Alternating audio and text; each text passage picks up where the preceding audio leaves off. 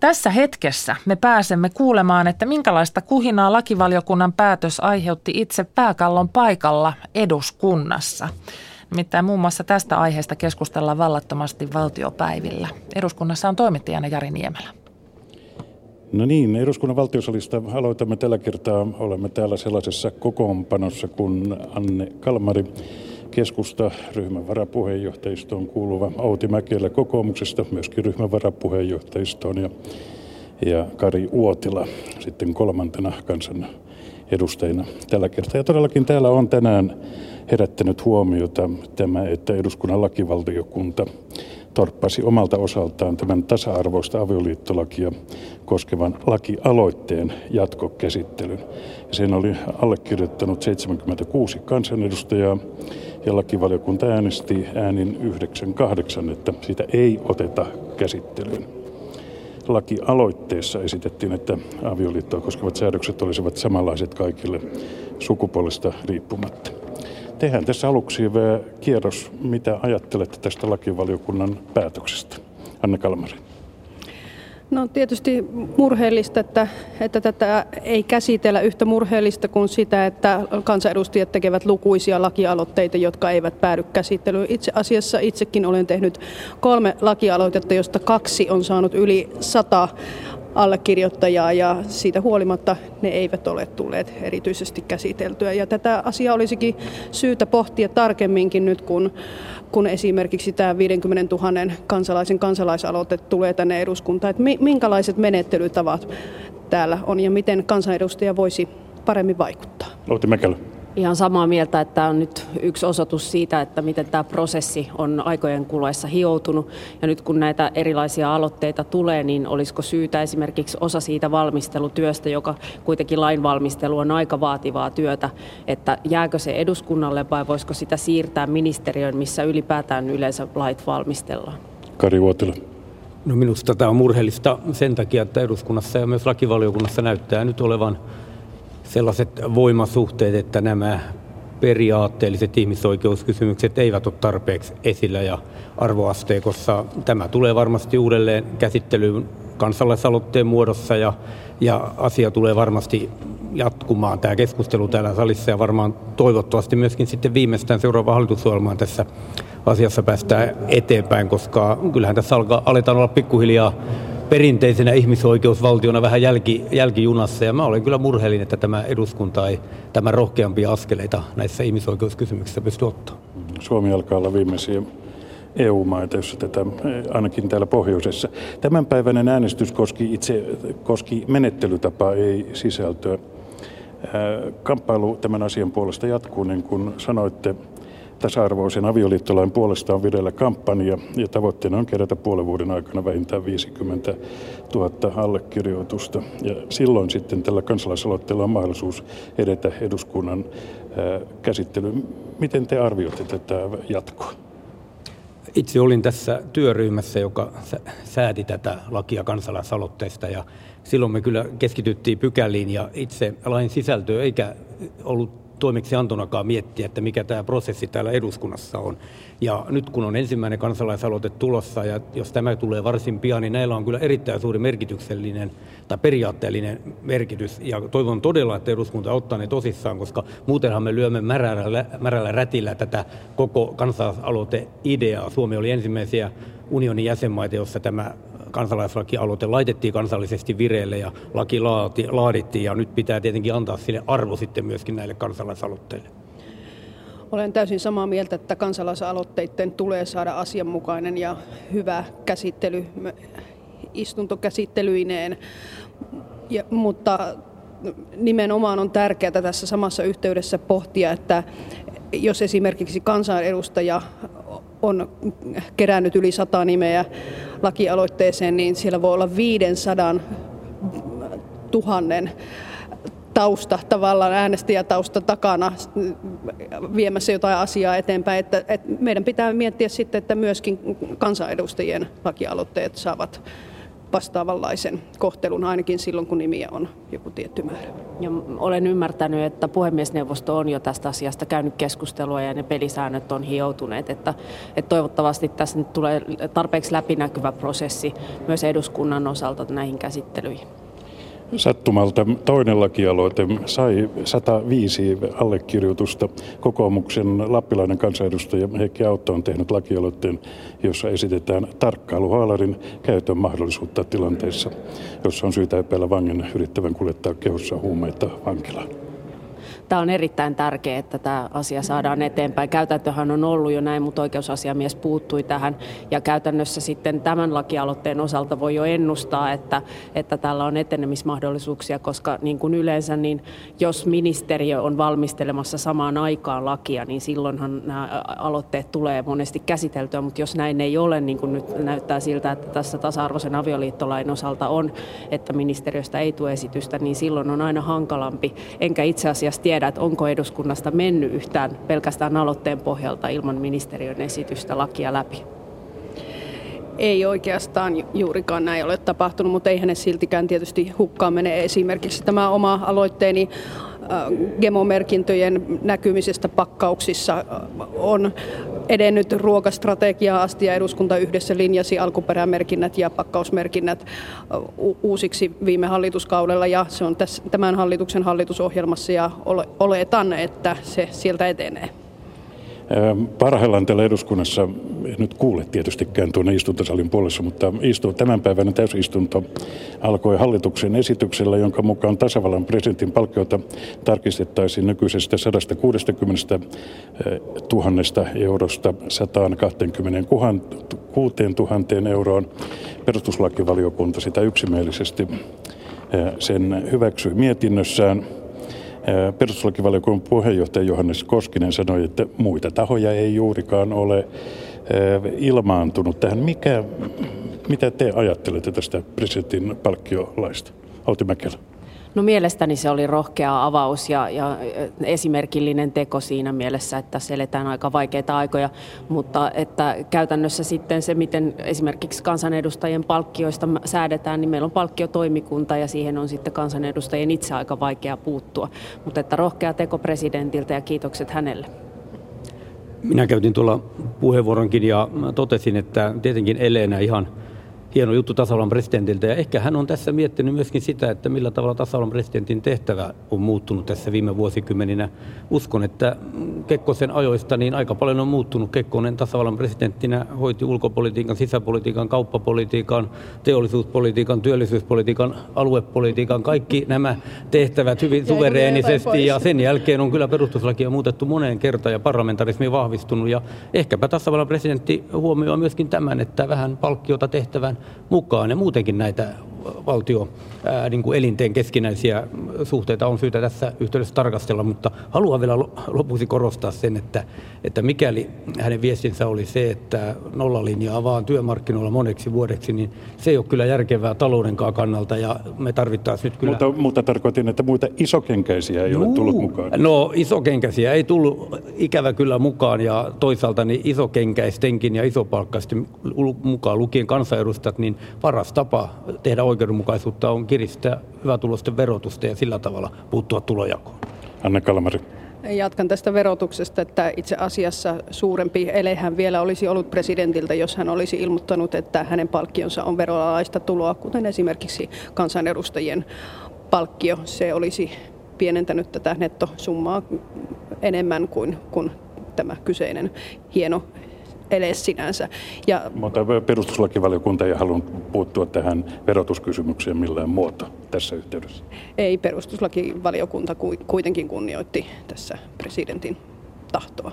Mutta ylipäätään toivoisin, että tässä hallituksessa tehtäisiin sellaisia verouudistuksia, kuten esimerkiksi keskusta on linjannut, että, että korkeatuloisten verotusta kiristettäisiin. Nythän kävi esimerkiksi niin, että yli 90 000 euroa tienaavien verotus keveni 500 euroa ja ilmeisesti seuraavaksi ollaan isojen kansainvälisten jättifirmojen yhteisöveroa alentamassa ja kuitenkin pienten yritysten, jotka Suomessa työllistävät, niiden verotusta ollaan kiristämässä. Toivottavasti näin ei tapahdu. No ainakin kauppalehden mukaan, kauppalehdessä haastateltu valtiovarainministeri Jutta Urpilainen tänään sanoi, että teollisuuden on ihan turhaa odottaa mitään jättiveroalle. No hyvä, jos, jos Urpilainen näin linjaa. Aika näyttää seuraavat viikot, että mennäänkö yhteisöveron alennukseen vai ei. Palataan ihan kohta uudestaan näihin tulevien viikkojen linjauksiin. Nyt julkisuuteen tihkuneiden tietojen mukaan sotealueiden, Suomen sotealueiden määräksi on hammattumassa reilut 30. Miltä näyttää? Outi Mäkelä. No siitä voi olla ainakin tyytyväinen, että nyt sote-asioissa päästään tähän samaan vauhtiin kuntarakenneuudistuksen kanssa ja sitä on todella odotettu, että päästään keskustelemaan tästä kokonaisuudesta. Itse en ole vielä nähnyt näitä, näitä varsinaisia, ilmeisesti ne huomenna vasta julkistetaankin. että perjantaina. perjantaina julkistetaan vasta, että, että siihen asti odotamme jännityksellä.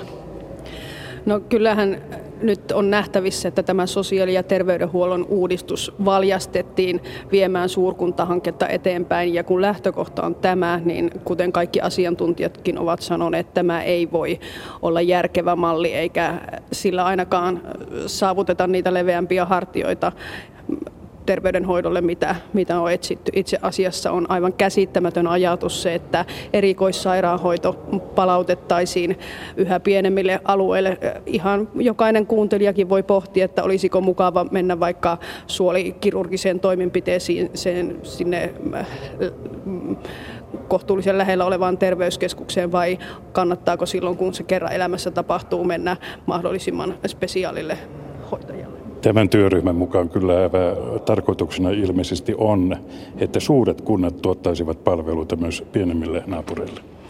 Kyllä sitten tätä erikoissairaanhoitoa jaettaisiin erilaisiin himmeleihin, että osa järjestettäisiin siellä alueilla pienemmissä yksiköissä ja sitten suurempia maakuntakeskukset tuottaisivat. Ja kun tämä hallitus on koittanut mukaan puhua demokratian puolesta, niin haluan kysyä, mitä demokratiaa se on, että isäntä tuottaa ja rengit ostavat, eivätkä voi millään lailla vaikuttaa siihen, mitä sieltä tuotetaan ja millä rahalla. Kari Vuotila. Minä olen tyytyväinen, että on päästy eteenpäin. Ei varmaan mikään optimi, paras mahdollinen lopputulos, mutta hyvä, että tässä vihdoinkin on tällainen askel otettu ja perjantaina kuullaan tarkemmin, mitä se on. Korostan myöskin sitä, että kysymyshän ei ole siitä, kuinka lähellä palvelut ovat kansalaisia, vaan siitä, että minkälaisilla alueilla järjestämisvastuu on. Ja kyllä tämä ihan oikeasti leveitä, leveämpiä hartioita merkkaa sen, siihen verrattuna, mikä tällä hetkellä on satoja eri toimijoita. Tästä asiasta keskustelu jatkuu, mutta puhutaan seuraavaksi hieman siitä, mitä on nyt lähiviikkoina, lähipäivinä tapahtumassa. Hallituksen puolivälitarkastelu on huomenna täällä Helsingissä säätytalossa. Hallituksen kärki, hallitus on nimennyt oman kautensa kärkihankkeissa hankkeeksi nimenomaan tämän kuntauudistuksen, nuorten yhteiskuntatakuun, harmaan talouden torjunnan, mutta mitä te odotatte tältä hallituksen puolivälitarkastelusta? Oti Mäkelä. No tässä puolivälitarkastelussa varsinaisesti luodaan sitä suurempaa visiota ja sitten kehysriihessä sitten erotellaan jyvä takanoista ja sinne sitten ne kovemmat paineet kohdistuukin, että silloin todellakin tärkein asia on työ, kaikki asiat, joilla voidaan työn tekemistä, työn, työpaikkojen lisäämistä ja, ja työuria lisätä, niin ne on erittäin tärkeitä ja uskon, että sitä kautta sitten se lupaus, minkä kaikki hallituspuolueet on antaneet, eli tämä lupaus hyvinvointipalveluiden säilymisestä, niin se voidaan sitten turvata. Ja, ja nyt on todellakin tekojen aika, nyt ei, ole, nyt, nyt ei enää voi jahkailla ja nyt on uskallettava tehdä rohkeita päätöksiä. Anna Kalmari, keskusta, oppositio. No niin, kyllähän Suomi suoraan sanottuna huutaa työtä ja toimeentuloa ja julkisen talouden vakautta ja näihin keskustalla kaikilla, kaikkiin asioihin on mallit. Olen erittäin huolestunut siitä, jos hallitus ei ole kykenevä niihin toimenpiteisiin, mitä, mitä pakko on tehdä nuorisotakuun suurin aikaansaannos tuntui olevan roadshow, jossa julistettiin sitä, että miten tämä homma hienosti menee ja lopputulemana on se, että esimerkiksi omasta maakunnastani leikataan tuhannen aloituspaikkaa kouluista. En, en tiedä, miten se helpottaa nuorten kouluun pääsyä. Tai, tai äh, työurista lopputulemana on se, että, että ilmeisesti minkäänlaiseen ratkaisuun ei päästä, ei edes edes näiden työnantajien ja työntekijöiden välisissä neuvotteluissa ja kilpailukykyyn ei saada parannusta. Keskustalla olisi vaihtoehtoja ja me olemme niitä avokätisesti tarjonneetkin, vaikkei ne helppoja vaihtoehtoja ole. Kari Vuotila, miltä näyttää? No vasemmistoliiton lähtökohdasta tietenkin olemme tyytyväisiä siihen, että oikeudenmukaisuutta on toteutettu tähän mennessä tämän vajaan kahden vuoden aikana. On tullut vanhuspalvelulaki, on tullut nuorisotakuu, on parannettu perusturvaa, tehty verotuksia oikeudenmukaisia ratkaisuja, mutta tästä eteenpäin tietenkin niin halutaan, että tämä sama linja jatkuu. Suuri haaste on talous. Meillä on siellä hallitusohjelmassa nämä niin sanotut perälaudat, eli se velkaantumisen taittuminen ja sitten alijäämän kurominen. Ja tämä on kova haaste ja itse asiassa nyt sekä kansainväliset asiantuntijat että suomalaiset asiantuntijat monet toteavat, että nyt ei pidä laittaa talouden hihnoja kiinni, eli nyt pitäisi antaa vauhtia. Se tarkoittaa kyllä sitä, tämä on henkilökohtainen kantani ja uskon, että vasemmistoliitossa aika paljon ajatellaan sitä niin, että meidän pitäisi nyt ottaa pikkasen aika lisää siihen velkaantumisen taittumisaikatauluun ja pitää nyt pyörät pyörimässä, satsata työllisyyteen, satsata kasvuun, eikä tukahduttaa tätä orastavaa kasvua leikkauksilla ja liian kovilla veronkiristyksillä. Hyvää tulosten verotusta voidaan kyllä kiristää, mutta se ei ole nyt päälinja. No minkälaisia konkreettisia päätöksiä te odotatte? Ei tämä puhumalla parane, kun sitten tulee tämä kehysbudjettikin vähän myöhemmin. No keskusta esimerkiksi esittää, että, että pitäisi saada vihreällä kasvulla aikaan 200 000 työpaikkaa. Me saisimme ihan lähiaikoina parin miljardin muuttumisen tähän vientitaseeseen, jos tekisimme energian kotimaisista aineista, mutta tällä hetkellä meidän energiapolitiikkamme on kivihiilen mustaa. Tässä yksi esimerkki. Keskustalla on tällainen kasvurahastomalli, jolla voitaisiin tukea tulevaisuuden aloja, esimerkiksi IT-alaa ja, ja sitä kautta saada kasvua ja työllisyyttä. Meillä on myös työuriin lukuisia esityksiä odotukset liittyy siihen, että päätökset on sellaisia, että niillä saadaan tämä kestävyysvaje ratkaistua jollain tavalla ja sitä sopeuttamista, mikä on sopeuttamistarve, niin se, se velkaantuminen saadaan taitettua. Ja sitten kasvuun ja kilpailukykyyn liittyviä asioita, mutta edelleenkin korostan sitä, että kokoomus on valmis keskustelemaan kaikista keinoista, joilla saadaan työtunteja, työpaikkoja ja työntekoa lisättyä. Ne on tärkeitä asioita. Kyllä, minä korostan ihan elvyttävää talouspolitiikkaa, finanssipolitiikkaa. Esimerkiksi asuntorakentaminen, erityisesti vuokra tuotanto on täysin jumissa. Se on saatava liikkeelle ja se edellyttää nyt valtiolta määrätietoisempaa roolia, kun tähän asti on toteutettu. Se on konkreettinen toimenpide ja sitten kyllä myöskin työmarkkinoilla tarvittaisiin nyt sitten. Minä uskon, että työmarkkinajärjestöt ovat kyllä vastuullisia tekemään ratkaisuja, mutta että sinne jumpataan nyt sitten, että nollalinjaa vaan moneksi vuodeksi, niin se on e- epä, ei ole hedelmällinen lähtökohta, vaan meidän pitää pitää kotimaista kulutuksesta myöskin kiinni kulutuskysynnästä ja, ja, ja siinä mielessä niin se on työllisyyden kannalta erittäin tärkeä seikka myös. Asunnottomien tilanne ei todellakaan uusilla selvityksillä parane, vaan tässä olisi syytä toimiin. Aivan samoin kuin esimerkiksi se, että tuntuu, että hallitus on sulkenut sieraimensa suomalaiselta homeongelmalta. Siellä olisi elvytyskohteita. Hallitusohjelma on edelleen hyvä tuki siinä ja pidetään rima korkealla. Se on erittäin tärkeää, että saadaan muutoksia ja päätöksiä tehty. Tähän loppuun voisi kysyä näistä ajankohtaisista asioista. Tämä tietysti herättää huomenna valtavastikin huomiota ja jatkossa tämä hallituksen puoliväliriihi ja mitä sieltä tulee. Mutta mitä te ajattelette tästä kohusta, joka on syntynyt filosofi Pekka Himasen tulevaisuusselonteko-hankkeesta? Anne Kalmari. No kyllä on erittäin tärkeää, että oikeuskansleri tutkii tämän tapauksen. Suomi on ollut korruptiovapaa maa, mutta hy- hyväveliverkostot täällä on tunnustettu julkisessa keskustelussa ja on erittäin arveluttavaa, jos meillä ilman kilpailuttamista menee läpi näin valtavia 700 000 euron hankintoja. Outi Mäkelä, olisiko filosofit pitänyt kilpailuttaa keskenään? Vaikea sanoa näin jälkikäteen, että mikä se tilanne on ollut, mutta on ymmärtänyt, että rahoittajat on myöskin olleet yksimielisiä siitä, että tämä taho valitaan. Siinä oli kuitenkin useampia toimijoita ja itse eilen sitä raporttia luin ja varmasti aivan, aivan on asiallista selvitystyötä tehty. Vaikka katseet kohdistuu nyt pääministeriin, niin pääministerikään ei voi olla tällaisen kriittisen ja tarkan arvioinnin ulkopuolella silloin, kun näitä asioita läpikäydään, onko toimittu asianmukaisesti vai ei. Näin tänään eduskunnassa keskustelu täällä jatkuu näistä asioista vielä tämän kevään aikana aika monen kertaan. Tällä kertaa päätän tähän. Eduskunnassa toimittajana Jari Niemelä.